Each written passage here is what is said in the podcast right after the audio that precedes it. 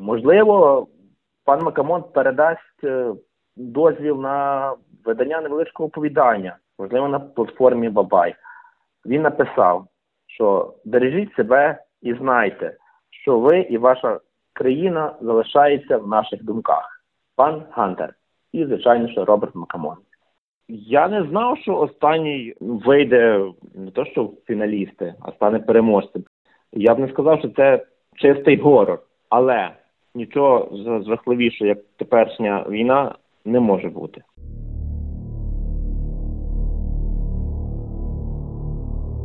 Замовляю я тебе, український воїн, що йде в бій, від труби, вогню, від води, від кулі, від ножа і від всяких людських та нелюдських чарів. Нехай сила Господня зберігає тебе, а матінка природа захищає. Такий оберіг ставлять карпатські мольфари з надією на захист українського воїнства з вірою в нашу невідворотну перемогу. Під час війни кожне дерево, річка та гора встають на підмогу українського спротиву, так само і ті, ким нас лякали з раннього дитинства. Бабай це національний проєкт, присвячений темному мистецтву, який започатковано ще у 2018 році. Літературна спільнота об'єднує українських шанувальників фантастики, горору і містики та займається розвитком жанру горор в Україні. Щоразу я буду знайомити вас з одним із авторів спільноти Бабай. Ви почуєте кращі оповідання з конкурсів останніх двох років, познайомитесь із авторами, їх творчістю та внеском в розвиток української горор культури. Наша мова це зброя, і хто створює якісну літературу в Україні, захищає та боронить нашу батьківщину. Мене звати Сергій Левчук, і це подкаст Закляття Бабая.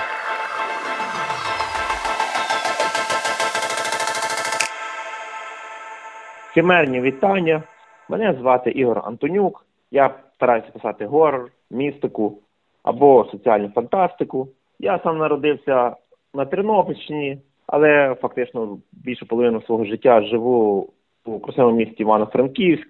Там за фахом я історик, педагог, хоча працюю вже не по професії довгий час. Почав писати, чесно кажучи, ще в першому класі жахи, містику, фактично із 2015 року, якщо не помиляюся, е, був конкурс такий повна темрява, організовував журнал Світ Фентезі. 666 знаків відправив два оповідання. Як не дивно, пощастило потрапити у двадцятку кращих і маю цю хорошу збірку надруковану. Це був мій старт. Потім був дотик звичайного жаху. І в 2018 році фактично у видавництві мандрівець вийшла моя збірка ще під сосен. Шепіт сосен. Оповідання з дебютної збірки автора. Читає Сергій Левчук. Існує думка, що привиди бувають не лише у людей, а й у дерев. Джо Гіл.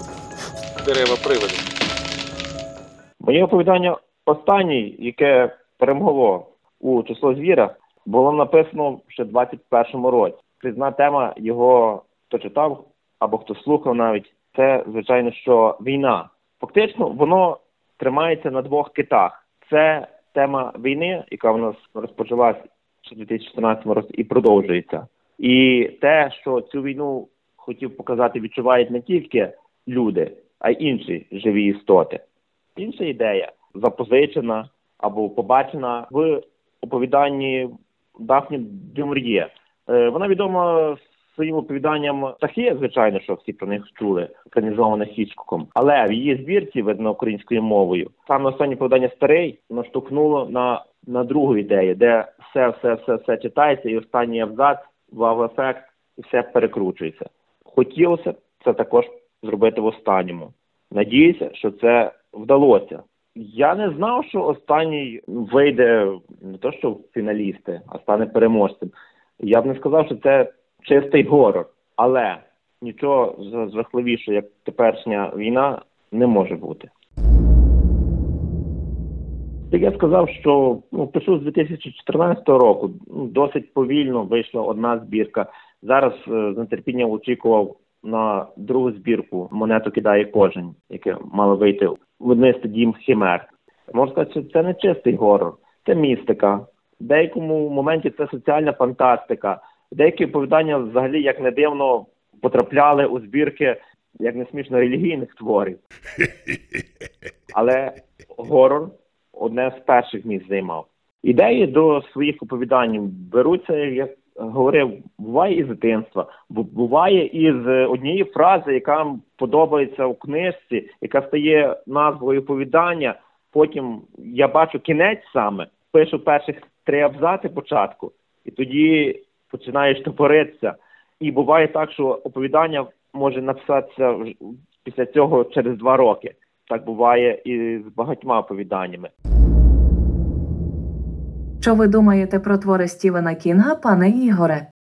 Про Стівена Кінга багато згадують, бо його багато читає. Нарешті його перекладають у великих, ну фактично тиражах як для України.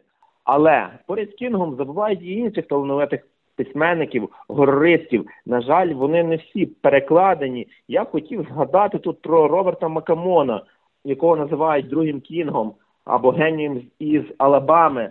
Так сталося, що невеличкі дві статті про нього написав на порталі Бабай. І в Україні, на жаль, е, Макамона так і не видають. Фактично до сьогоднішнього дня, або навіть кілька днів назад, ви не повірите, але сталася саме зі мною дуже цікава історія. Ану, розказуй далі. Е, заходжу на офіційний сайт Макамона, ось і бачу, що в нього виходить в азбуці російське видавництво е, переведення його вампірського роману Вони жадають. Е, Я безумовно був ошелешений, бо думаю, не може такого бути. Один з улюблених авторів і далі продає книги на Росію. Потім, через день-два, до мене пише Сергій Левчук. Е, Ми якраз записали подкаст, і він мені пише: От подивися, Макамон видається в Росії далі. На цих емоціях, ви не повірите, я ввечері сів, зайшов на сторінку офіційну у Фейсбуці Макамона і пишу йому листа.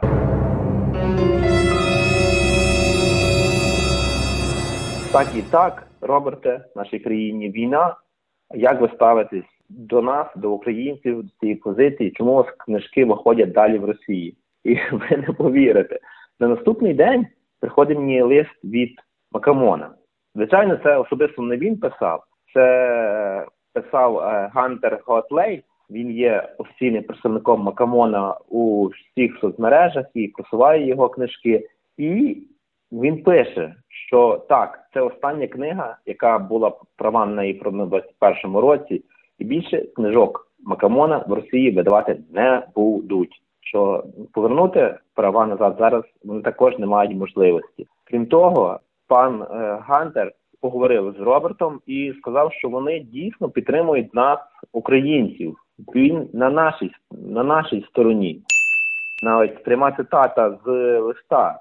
Наші думки з вами та всіма українцями, написав е, Гантер. Хоча у соцмережах або в, на його сайті ми не можемо знайти побачити, що він відкрито так позиції дає, але це перша ластівка, це от е, перший дзвіночок для українських видавців, е, які б з- нарешті звернули увагу на метра горору, жахів, шанованого в всьому світі, які також за нас, за Україну, за українців. Я надіюся, що крім Макамона, можливо, за рік, можливо, за два, українці нарешті будуть читати своєю рідною мовою і Юна Лінквіста, і метра сучасного е, горору, молодого горору, це є Адама Невіла. Хочу вірити, що люди, які зараз на платформі Бабай, які мають зв'язки з видавцями, постукайте, будь ласка, скажіть, що нам потрібно видати Макамона. Макамон за нас. Книги Макамона мають бути українською мовою. Yeah, that's right. Останній лист, не останній, передостанній, оскільки я очікую далі е, відповіді е, від е, пана Гандера. Можливо, пан Макамон передасть дозвіл на видання невеличкого оповідання у нас можливо, на платформі Бабай. І на кінець він написав, що бережіть себе і знайте, що ви і ваша країна залишається в наших думках. Пан Гантер. І, звичайно, що Роберт Макамон. Налякати сучасного читача, чесно кажучи, досить важко. Фільми сучасні майже не лякають нас. Так само і останні романи. Жахів в Європі фактично більше йдуть з містикою або з фантастикою, а не повноцінний жах. Але я думаю, щоб налякати, щоб викликати емоцію, бо горор це не тільки жах, але й емоція. Оповідання або роман має мати чотири такі складові, на мою думку. Це є хороша історія, це є атмосфера, це є герої і це є вау-ефект або кінцівка, яка дивує. Ця історія, якщо не налякає, викличе емоцію. Чесно кажучи, я боюся забуття. Тобто, як історик згадую, що найстрашнішою карою в стародавньому Єгипті було стерти ім'я людини про те, що тебе забудуть через одне покоління, про те, що ти марно прожив життя, це дуже страшно. Якщо згадати про спільноту Бабай, можна як, як не дивно, я знаю її ще і стежу за Бабаєм ще з маленького, з маленького Бабая. Тобто від е, спільноти любителів Стівена Кінга до першої крамнички жахіть, якої, на жаль, я так і не маю. І третя крамничка жахіть, яка мала вийти, але не вийти, але перетворилася в повноцінний мега величезний горний проект Бабай, якому фактично немає, на мою думку, суперника в Україні або кращої платформи, е, де можна не боятися і писати статті, де можна дізнатися багато і про нових письменників, старих письменників, про які до нас і не доходять, де можна дійсно написати оповідання, відправити на конкурс і почути хоч дружню критику, здорову критику, що немало важно для автора, який починає або який продовжує писати. І кожен новий проект ще краще виходить за попередній. Я, як багато інших читачів, очікую на другий фінзін. Планів на теперішній рік було досить багато. Як я сказав, що у березні нарешті чекав на свою збірку монету кидає кожен. Деякі оповідання вже засвітилися. Наприклад, хочеться згадати оповідання Шпілюр або музична скринька, де піднята мною тема батьківства, бо я сам батько, сам маю сина, виховую і переживаю за нього. Оце переживання неминучості е, хотілося саме в ньому відтворити. Його можна і прочитати зараз, його можна і послухати. А інше оповідання, яке також можна прочитати, воно є центральне в збірці монетки, яке вийшло у львівському дзвоні минулого року. Розкривається історія хлопця-історика, яке дуже близьке мені, хлопця, який стикнувся з проклятою монетою. І що може бути потім? Сюжет не розкриваю. Бабай на цей рік також підготував дуже крутих багато ніштяків. І другий фінзін, і аудіокниги, і мало бути багато заходів. Так само і видавці підготували багато і горорних книг, які виходять і вийшли. Саме література в нас в Україні далі рухається. Я бачу, що якщо й темний жанр, який в Україні був досить такий специфічний, і майже про нього не було чути, розвивається і перемагає. Само і переможемо ми.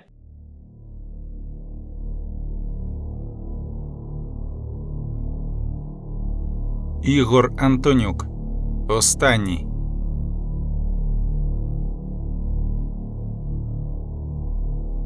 Дім це там, де твоє серце.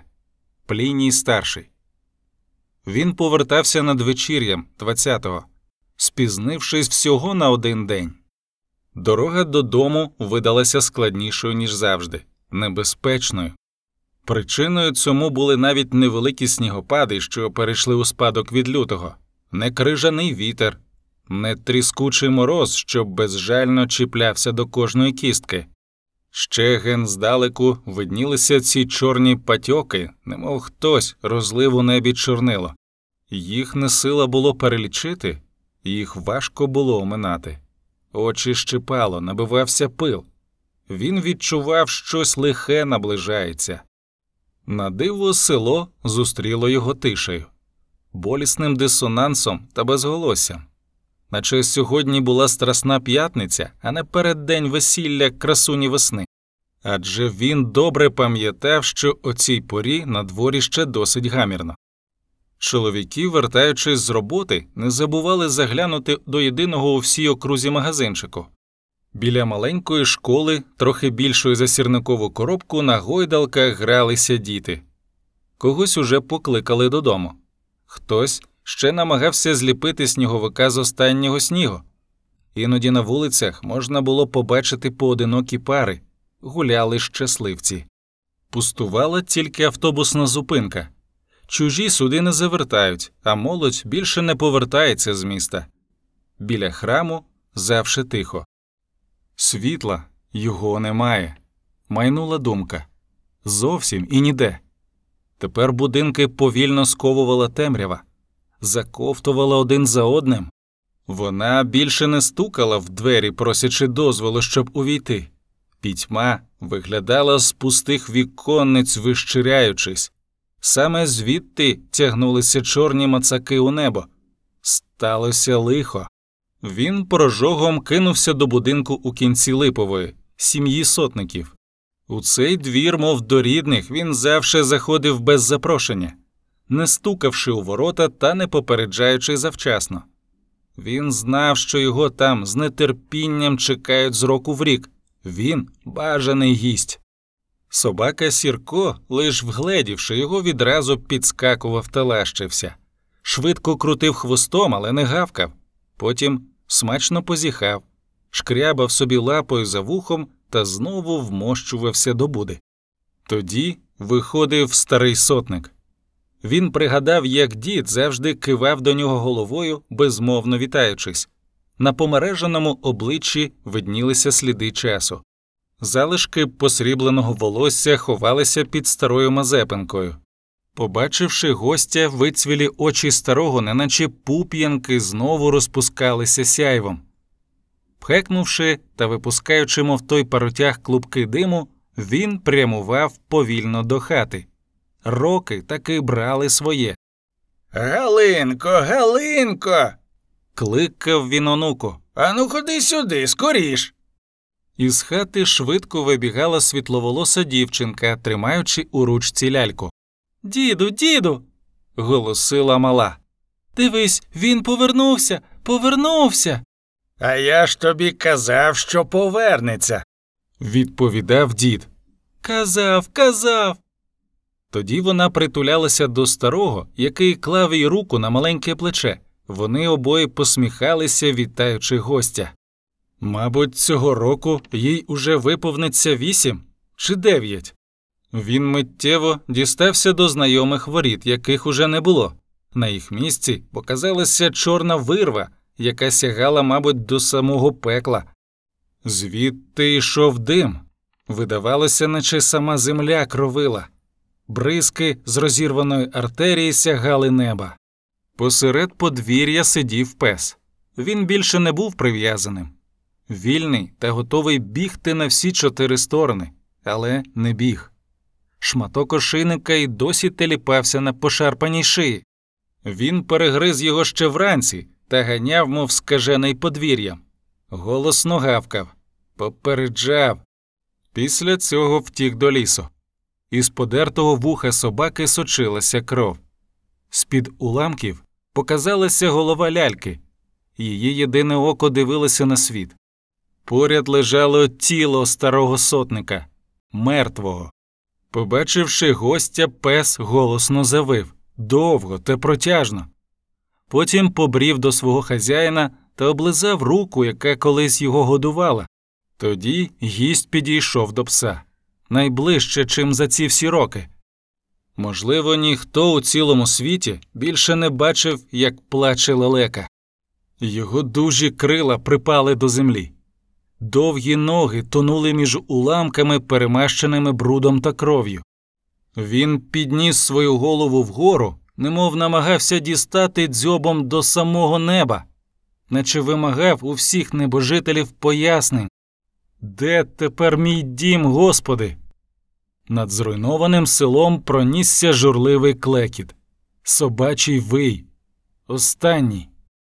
Його заглушив протяжний свист зі сходу і вдарив град.